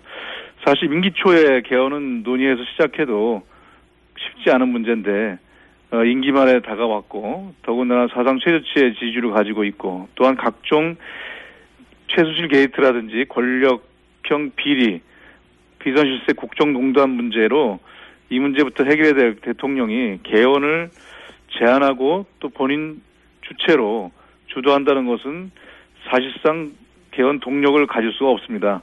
아, 결국 실패할 것이라고 보고요. 또한 잘못하다가는 청와대 중심의 대통령 중심의 개헌 논의와 그 추진은 차기 대선에 개입할 것에 대한 여러 가지 논란을 불러일으켜서 갈등을 야기할 수밖에 없습니다. 그런 측면에서 개헌 논의가 정상적으로 이루어진다면은 국민 속에서 민의 전당인 국회에서 이 논의가 다양한 전문가들과 함께 이루어진다고 저희는 생각하고 있습니다. 그러면 지금 이런 방식의 개헌 제안은 안 된다라는 뜻은 분명히 알겠는데 그러므로 이번 그 박근혜 대통령 임기 말에 개헌 논의는 있어서는 안 된다는 건가요? 아니면 임기 말 내에 주체도 바뀌고 어 그리고 최순실 문제가 어느 정도 해결되면 임기 말 이내에도 할 수 있다는 얘기인가요? 예, 개헌의 그 주체는 말씀드린 대로 국회가 되는 것이 현재 맞다고 생각을 하고 네. 박근혜 대통령 국정에 전념해야 됩니다. 그 민생 경제가 대단히 어려운 상태고 또 우리 사회 경제 전체가 활력을 잃고 비상한 상태입니다. 아 그리고 어제도 보도가 됐습니다마는 최순실 게이트가 점점 그 의혹이 더욱더 커지고 있습니다. 연설문 말씀하시는 겁니까? 대통령의 연설문을 예. 사전에 44개나 뭐 받아봤다라는 그런 언론의 보도들이 있었습니다. 이게 만약 사실이라면 참으로 경천 동지할 사안이라고 생각을 합니다. 이런 부분들에 대해서 신속하고 확실한 검찰 수사를 통해서 어, 진상을 규명해야 되는 것에 대통령은 집중을 해야 됩니다. 어, 그렇지 않고 개헌 논의에 자꾸 주도를 하게 되면은 권력 연장을 위한 꼼수라는 어, 문제를 지적받을 수밖에 없고요. 국회 주도의 개헌은 어, 현재 19대부터 어, 많은 국회의 논의들이 성과가 축적되어 있습니다. 20대 국회에서도 여야 합쳐서 190여 명 정도가 개헌 논의 모임에 의원들이 참여를 하고 있습니다. 아, 정상적인 개헌 논의에 대해서는 저희는 충분한 시간을 갖고 차분하게 대응해 간다는 입장이고요. 임, 임기 말, 뭐 또 심지어는 내년 4월을 1차 목표, 12월 대선이 2차 목표라는 식으로 스케줄을 정해놓고 무슨 토목공사 하듯이 개헌이 이루어질 수는 없다고 생각을 합니다. 지금부터라도 논의가 필요한 부분들은 해나가되 차분하게 또 권력구조 개편만의 내용이 아니라 아, 저희가 선거구제 개편이라든가 또는 국민들의 기본권 향상이라든가 이런 기- 개헌의 내용도 폭넓게 논의될 필요가 있습니다. 그러니까 첫째로는 대통령이 이 논의에서 빠져야 하고 두 번째로는 스케줄을 미리 정해놓고 할 수는 없고 예. 그리고 주체는 국회가 돼야 되고 이 전제 없이는 개헌 논의는 안 된다 이런 말씀이십니까? 예, 그렇습니다. 그런 부분들에 대한 것들을 명확히 하고 그리고 내용 내용의 그 수렴에 집중을 해야 됩니다. 뭐 개헌에 대한 내용도 여러 가지가 있지 않습니까? 뭐 분권형 개헌제, 뭐 4년 대통령 단임 중임제, 4년제 중임제, 그리고 이원 집정부제, 뭐 내각제적 성격 다양한 논의들이 있고 아까 말씀드린 대로 국민의 삶의 질의 향상 또 우리 사회의 미래의 국가사회 시스템을 설계하는 내용들이 들어가야 하기 때문에 이 내용에 대한 집중이 또 진행되고 여야 간의 합의라든가 국민적 합의가 이루어지는 시기가 가장 적정한 시기지 지금 언제라고 딱 정해질 수 있다고 생각하지는 않습니다. 알겠습니다. 그런데 이제 민주당은 약간 온도차가 있는 것 같은데 국민당 예. 국민당에서는 논의는 해보자 이런 입장으로 보도가 됐는데 그러면은 물론 뭐 국민의당의 참여 만으로는 안 되겠지만 또 민주당 내에도 적극적인 개헌론자 분들이 있지 않습니까? 예, 그렇습니다. 그런 분들이 개별적으로 참여하거나 혹은 국민의당이 당론으로 참여하거나 이럴 수도 있지 않겠습니까? 어, 그렇지는 않을 겁니다. 그러니까 국민의당도 정략적 개헌은 반대하고, 어, 하지만 이제 개헌의 필요성이 있으니까 논의는 바로 시작하자, 뭐 이런 입장인데요. 뭐 큰 틀에서는 다르지는 않습니다. 저희도 박근혜 대통령 발, 순실표 개헌, 이 부분에 대해서는 반대합니다만은, 국민과 함께는 국회발 개헌 정상적 논의는 하자는 입장입니다. 다만, 지금 민생국회, 예산국회가 시작하고 있기 때문에 개헌 논의를 너무 섣불리 만질 경우는 두 가지 우려. 하나는 청와대가 만들어놓은 시나리오대로 이게 그 자칫하다가는 권력 연장에 대한 어떤 그런 문제, 에, 또 현재 국면 전환의 문제로 끌려 들어갈 수 있다는 점 하고요. 또 두 번째는 저 이 작은 블랙홀이 될 수가 있습니다. 그래서 이 민생이나 예산 문제가 관심에서 사라지고 어, 개헌 문제만 드러날 수 있기 때문에 이 가을 정기국회의 민생 예산 문제를 진행하면서 국회 내에서는 뭐 필요하다면 특위라든가 여러 가지 과정들을 설치해서 함께 논의할 수 있다고 생각합니다. 그런 부분들에 대해서 저희 당내 의견 의원들의 의견 수렴도 어, 국면 전환령 최순실 표 개헌은 안 된다. 하지만 정상적인 어, 당내 또는 국회 내에서의 또 개헌 논의는 필요하다는 입장이 공유되고 있습니다. 노무현 대통령도 사실은 이제 원포인트 개헌이라고 개헌 제안을 했었었는데 대통령은 개헌 제안을 하면, 하면 안 되는 겁니까? 제안을 할 수 있습니다. 하지만 그리고 나서는 국회 민의에 맡겨야 됩니다. 강- 당시에 2007년도에 노무현 대통령도 원포인트 개헌, 임기를 마치는 개헌을 제안을 했었는데요. 네. 그때 박근혜 대통령이 참 나쁜 대통령이라고 어, 독소를 퍼붓던 적이 있었는데 지금 지- 그 당시에 제안은 국회에서 논의해달라는 거였고 또는 당시 야당한테 그걸 논의해달라는 것이었지 노무현 대통령 청와대가 주도하겠다는 입장은 아니었습니다. 지금은 개헌이 원포인트인지 전면적인 건지도 확인되지 않은 상태에서 청와대도 주도하고 국회도 논의해봐라. 그리고 그 이후에 후속 보도는 청와대가 다 시기까지 주도하겠다라고 하는 것은 당시하고는 상황이 전혀 다른 형태입니다. 제안할 수 있습니다. 하지만 협조자로 남아야 합니다.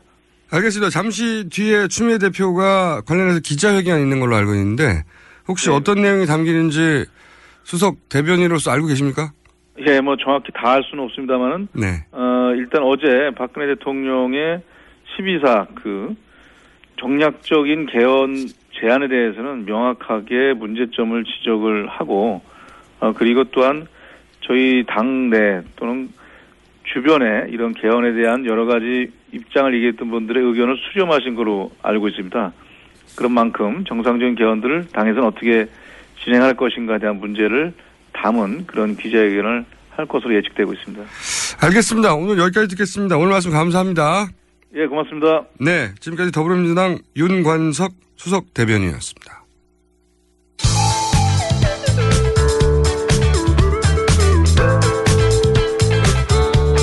김어준의 뉴스 공장.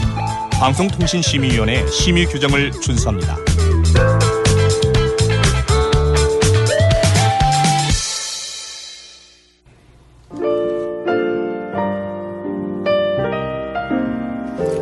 불만 처리 시간입니다. 네. 문자를 보내려면 번호가 어떻게 되나요? 알려드리겠습니다. 50원의 유료 문자 샵 0951 TBS 주파수가 95.1입니다. 그래서 0951이고요. 카카오톡이나 또 TBS 라디오 앱이 있습니다. 앱에서 댓글을 달아주셔도 됩니다. 그리고 홈페이지에 들어오시면 여기도 AS센터가 마련됐습니다. 자, 유혜영 씨 더티 섹시의 원조라고 생각되는 김호준 공장장님 그래도 좀 씻으세요. 네, 모욕적이네요. 제가 안 씻어서 머리가 산발이 된 게 아니고 네, 머리가 산발이라 안 씻은 걸로 보이는 겁니다. 저희 집에 샴푸는 매일 팍팍 줄어듭니다. 아, 그리고 송채경화 기자 말 좀 하게 해주세요. 진행자가 왜 이렇게 말이 많습니까? 제가 원래 그런 놈인데 요즘 자제하고 있는 겁니다. 예전에 제가 방송할 땐 말이죠. 패널이 나왔는지 안 나왔는지조차 몰랐어요. 제가 혼자 다 말을 해가지고. 오늘 여기까지 하겠습니다.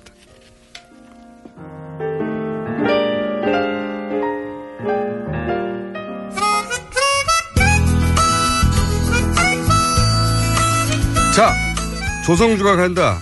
이 코너는 굉장히 색다른 코너입니다. 조성주 정의당 미래정치센터 소장 직접 현장에 달려가는 코너입니다. 근데 네. 오늘은 멀리 다녀오셨어요. 멀리. 예, 일본에 다녀왔습니다. 네. 제가 알기로는 마치 출연료 가지고 일본에 갈 수 없는 걸로 알고 있는데. 네. 그러니까 일본에 가신 일이 있는 겸사겸사해서 취재를 하신 거예요? 그렇죠. 제가 이제 일본에 강연을 할 게 있어서 갔는데 저희 작가님들과 PD분들이 어, 가는 김에 뭐 하냐 거기서 취재해와라 이렇게 시키더라고요. 그래서 그럼 출연료를 더 내라고 하셔야죠. 여하간 요구를 하는데 뭐 들어줄지 모르겠습니다. 일본에 강연 요청을 받으실 만큼 이렇게 국제적으로 알려지신 분이에요? 아예 뭐 그 정도는 아니고요. 네.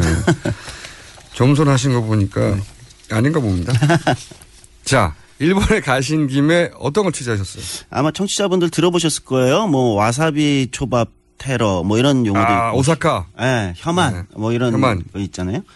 그러니까 실제 이제 일본에 갔을 때 제가 이제 오사카하고 도쿄를 양쪽을 다 갔는데 그래서 실제 이 문제가 있는가 혐한 또 한국인에 대한 어떤 차별 어, 또는 안 좋은 감정들 일본 음. 사람들이 이게 이제 언론에 보도는 되는데 이제 실제 현지의 분위기는 어떤 건가? 그렇죠. 현재 사시는 분들이 피부로 느끼는 건 그렇죠. 그거는 확인해 볼 필요가 있겠더라고요. 그래서 그걸 좀 확인하고 아, 왔습니다. 굉장히 어려운 아니, 어렵다기보다는 궁금한데 아무도 하지 않았던 취재를 네. 직접 하시고서 취재를 따로 받지 못한 이 비극은 어떻게 처리해야 됩니까?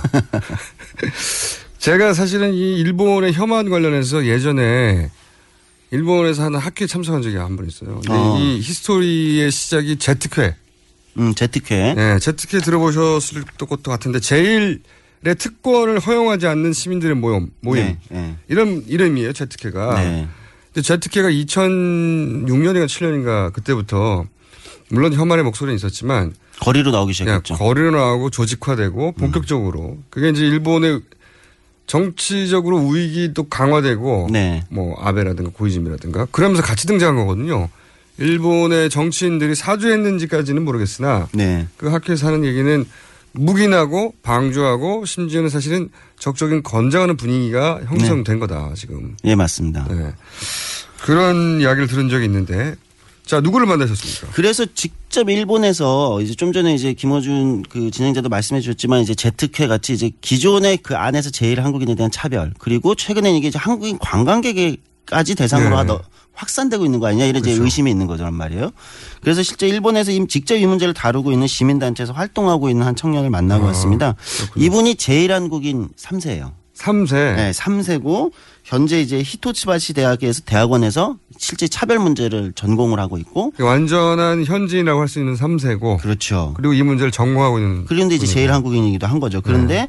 이분이 이제 주로 민, 에, 일하는 시민 단체는 이제 반 레이시즘 정보센터 그러니까 우리말로 하면 민족 차별에 대해 반한대 하는 인종차별에 대해 그렇죠. 정보센터의 대표를 맡고 있습니다. 아.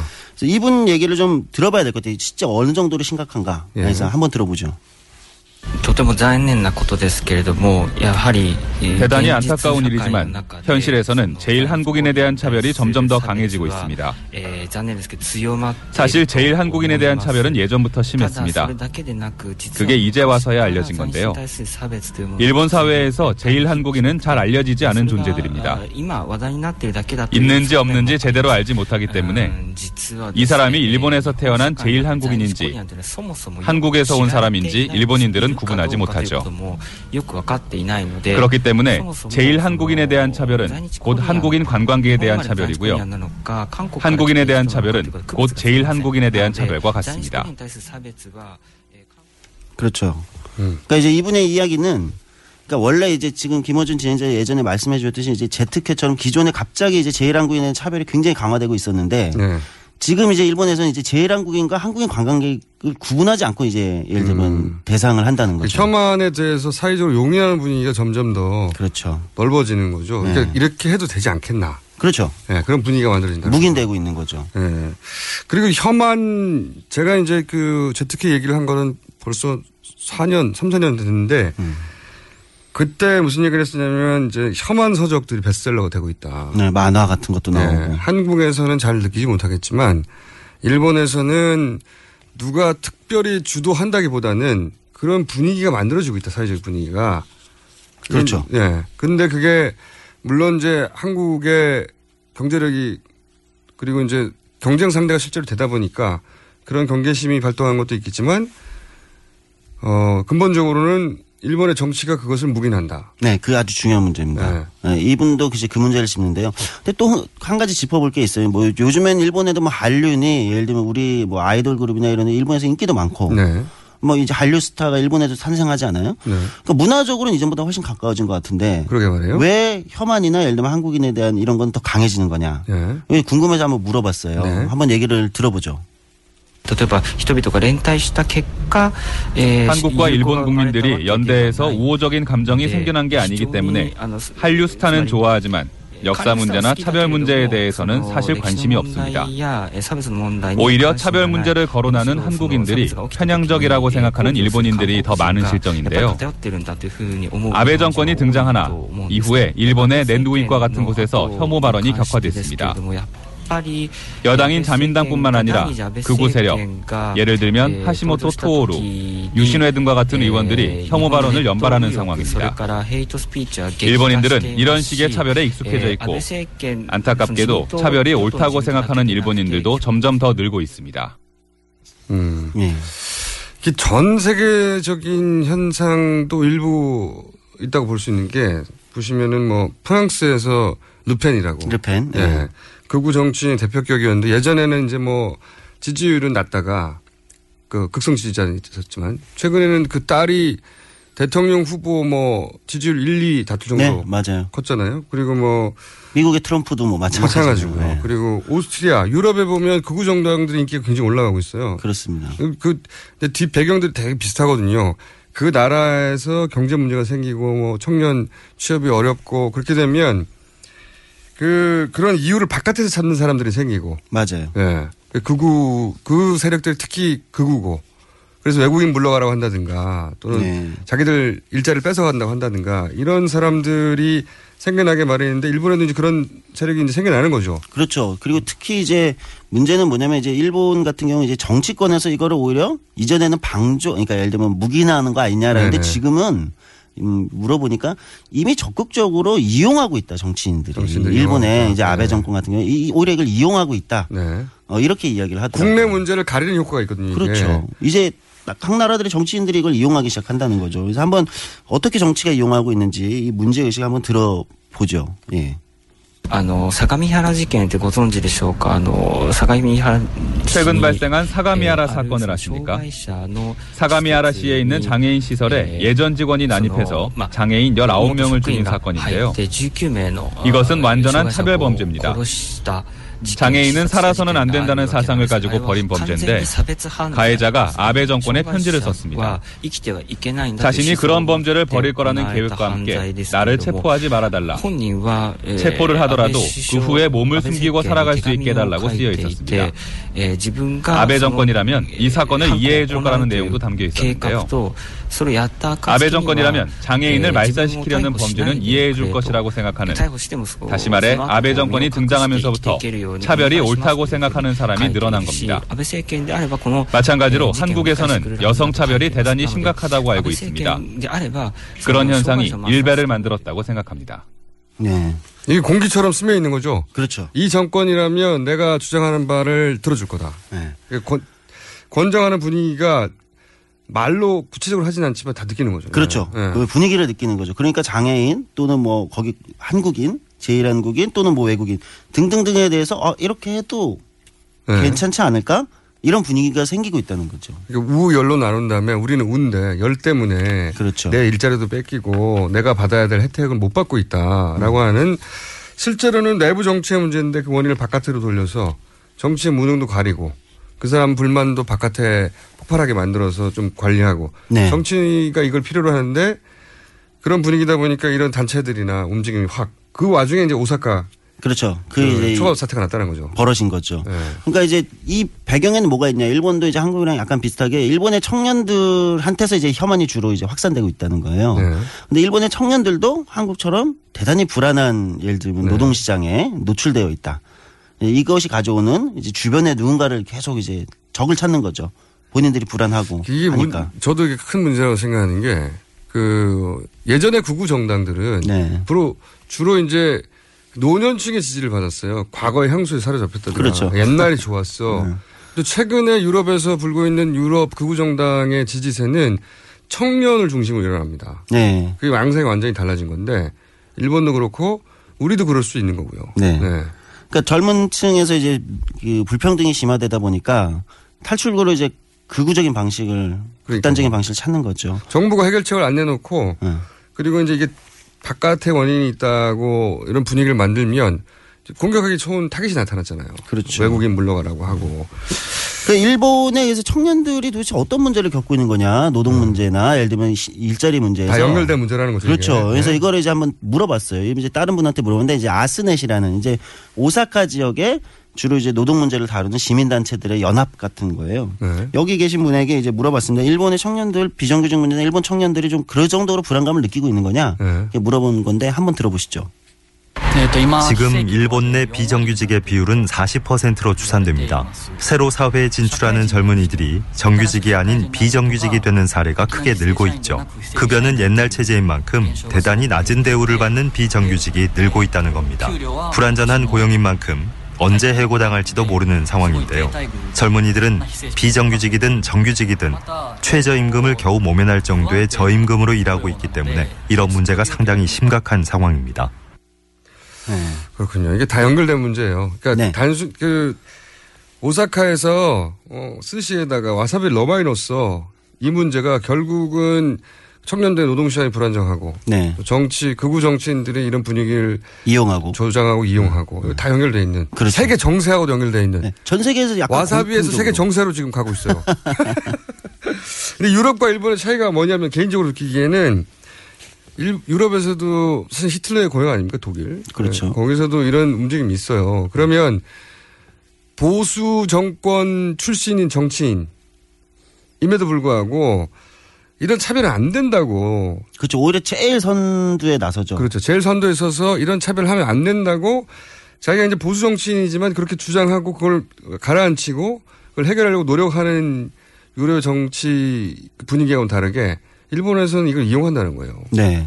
이게 차, 정확한 차이인 것 같아요. 그러니까 독일 같은 경우는 왜 이제 독일의 보수적 정당인 이제 기민당의 최대 역할은 그런 민족 차별이나 인종 차별, 네. 히틀러가 전렸던 걸 이제 없애는 역할을 오히려 차단하고 가장 네. 많이 했던 게 오히려 네. 보수 정당이 있거든요. 맞습니다. 유럽은 그런 게 있는데 일본은 지금은 얘기를 들어보면 이제 아베 정권이나 이제 오사카 쪽에 이제 하시모토 전 도지사나 이런 사람들은 오히려 차별을 이제 선동한다.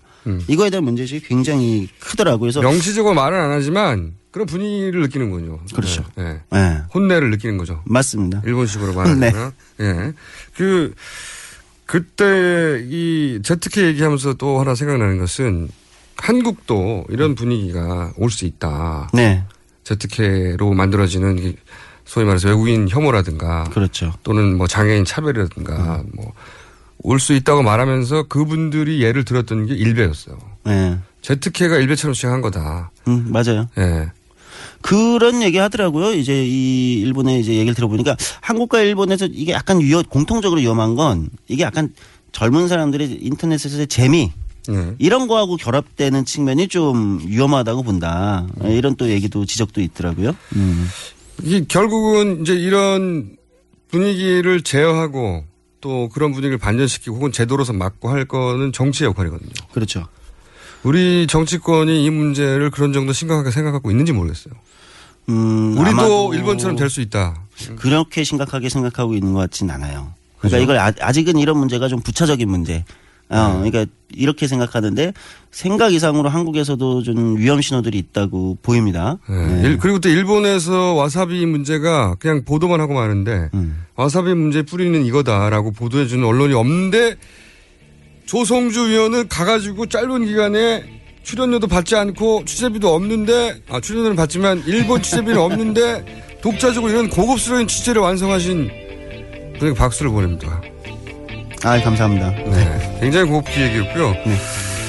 출장 꼭 받으실 거예요. 네. 지금까지 조성주 소장이었습니다. 네, 감사합니다. 예. 저는 오늘 여기까지 하고요. 내일 다시 뵙겠습니다. 김어준이었습니다. 안녕.